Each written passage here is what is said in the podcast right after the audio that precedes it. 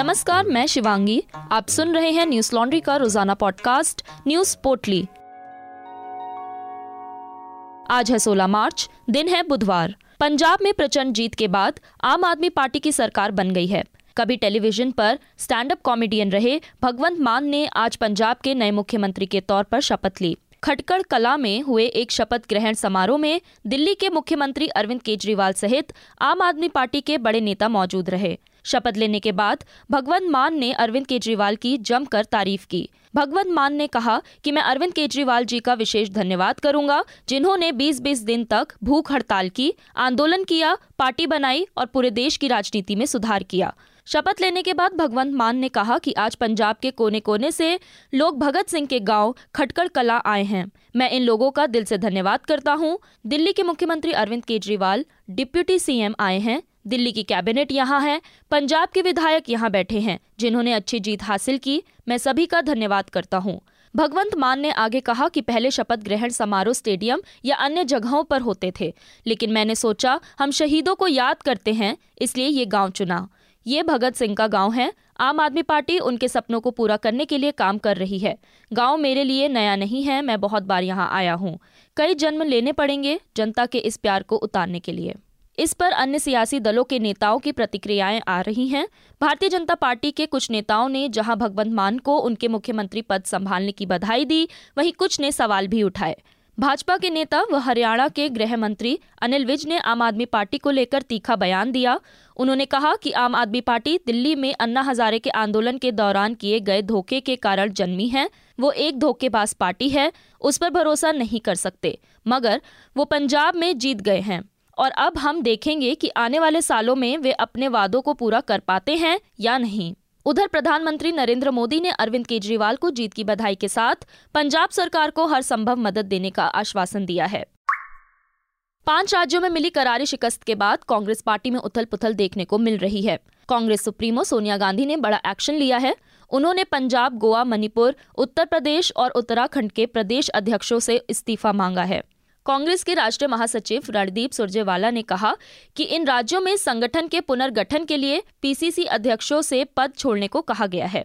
बता दें, चुनावी परिणामों को लेकर रविवार को कांग्रेस कार्य समिति की बैठक बुलाई गई थी, जिसके बाद ये इस्तीफे का दौर शुरू हुआ। नवजोत सिंह सिद्धू ने ट्वीट कर इस इस्तीफे की जानकारी दी। सिद्धू ने कहा कि कांग्रेस अध्यक्ष की इच्छा के मुताबिक मैं कांग्रेस पद से इस्तीफा देता हूं। सिद्धू ने 17 शब्द में अपना इस्तीफा लिखा है, जिसमें पंजाब हार का कोई जिक्र नहीं किया है। हालांकि इस बार उन्हें इस्तीफा देने के लिए कहा गया, जबकि पिछली दफा प्रदेश अध्यक्ष का पद संभालने के 2 महीने बाद ही सिद्धू ने इस्तीफे की पेशकश की थी और लंबा चौड़ा आरोप भी लगाया था। वहीं इस बार इस्तीफा देते समय नवजोत सिंह सिद्धू ने पूरी बात एक लाइन में ही समेट दी और लिखा, मैडम मैं इस्तीफा देना चाहता हूँ। इसी के साथ उत्तर प्रदेश के प्रदेश अध्यक्ष अजय कुमार लल्लू और उत्तराखंड के प्रदेश अध्यक्ष गणेश गोदियाल ने प्रदेश विधानसभा चुनाव में पार्टी की हार की नैतिक जिम्मेदारी लेते हुए अपना त्यागपत्र सौंप दिया है। 1 रैंक 1 पेंशन मामले में सुप्रीम कोर्ट ने केंद्र सरकार को बड़ी राहत दी है। कोर्ट ने 1 रैंक 1 पेंशन मामले में केंद्र सरकार के फैसले को बरकरार रखा है। दरअसल 1 रैंक 1 पेंशन नीति के खिलाफ इंडियन एक्स सर्विसमैन मूवमेंट ने याचिका दाखिल की थी। इस पर जस्टिस DY चंद्रचूड़ की अध्यक्षता वाली बेंच ने कहा कि उसे 1 रैंक 1 पेंशन सिद्धांत और 7 नवंबर 2015 को जारी की गई अधिसूचना पर कोई संवैधानिक दोष नहीं मिला है। याचिकाकर्ता ने आरोप लगाया था कि भारतीय भूतपूर्व सैनिक आंदोलन ने 7 नवंबर 2015 के OROP नीति के फैसले को चुनौती दी थी। इसमें उन्होंने दलील दी थी कि ये फैसला मनमाना और दुर्भावनापूर्ण है, क्योंकि यह वर्ग के भीतर वर्ग बनाता है और प्रभावी रूप से एक रैंक को अलग अलग पेंशन देता है। इस मामले में सुप्रीम कोर्ट ने केंद्र सरकार से 2 सवाल पूछे थे। पहला कि 1 रैंक 1 पेंशन कैसे लागू किया जा रहा है और दूसरा कि 1 रैंक 1 पेंशन से कितने लोगों को लाभ मिला है। सरकार ने जवाब देते हुए कहा कि जब हमने नीति बनाई तो हम नहीं चाहते थे कि आज़ादी के बाद कोई पीछे छूटे। समान रूप से व्यवहार किया गया। हमने पिछले 60-70 वर्षों को शामिल किया है। अब अदालत के निर्देश के माध्यम से इसमें संशोधन का निहितार्थ हमें ज्ञात नहीं है। वित्त और अर्थशास्त्र के साथ कुछ भी सावधानी से विचार करना होगा। 5 साल की अवधि उचित है और इसके वित्तीय निहितार्थ भी हैं। केंद्रीय मंत्री नारायण राणे और उनके बेटे भाजपा विधायक नितेश राणे को कोर्ट से बड़ी राहत मिली है। कोर्ट ने दोनों को अग्रिम जमानत दे दी है। मुंबई की मालवानी पुलिस ने नारायण राणे और उनके बेटे नितेश के खिलाफ एफआईआर दर्ज की थी, जिसके बाद उन्होंने कोर्ट का दरवाजा खटखटाया था। दरअसल दिवंगत बॉलीवुड अभिनेता सुशांत सिंह राजपूत की पूर्व मैनेजर दिवंगत दिशा सालियान के परिवार के सदस्यों को कथित रूप से बदनाम करने के मामले में नारायण राणे और नितेश राणे पर मुंबई पुलिस ने एफआईआर दर्ज की थी। उनके खिलाफ आईपीसी की विभिन्न धाराओं के तहत एफआईआर दर्ज की गई थी। इस मामले में नारायण राणे और नितेश का पुलिस ने बयान भी दर्ज किया है। नारायण राणे ने आरोप लगाया था कि दिशा के साथ सामूहिक बलात्कार हुआ था और इसके बाद उसकी हत्या की गई थी। हालांकि मंत्री के आरोपों को दिशा के माता पिता ने खारिज कर दिया था। बता दें कि दोनों को जमानत 15,000 रुपए के मुचलके पर दी गई है। साथ ही गवाहों की जांच के साथ छेड़छाड़ नहीं करने की शर्त पर जमानत मिली है। दरअसल अपनी गिरफ्तारी के डर से दोनों ने अपने वकील के जरिए उपनगरीय मलाड में डिंडोशी सत्र अदालत के समक्ष अग्रिम जमानत दर्ज की थी। रूस और यूक्रेन के बीच जंग का आज 21वां दिन हो चुका है। इस बीच अब तक दोनों देशों में कई बार बातचीत हो चुकी है, लेकिन जंग की समाप्ति के लिए कोई सहमति नहीं बन पा रही है।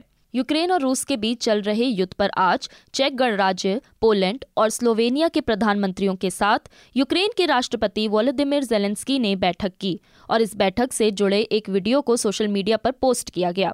राष्ट्रपति ज़ेलेंस्की ने मीडिया से बात करते हुए कहा कि इस तरह के सहयोगियों के साथ हम इस युद्ध को जीतेंगे।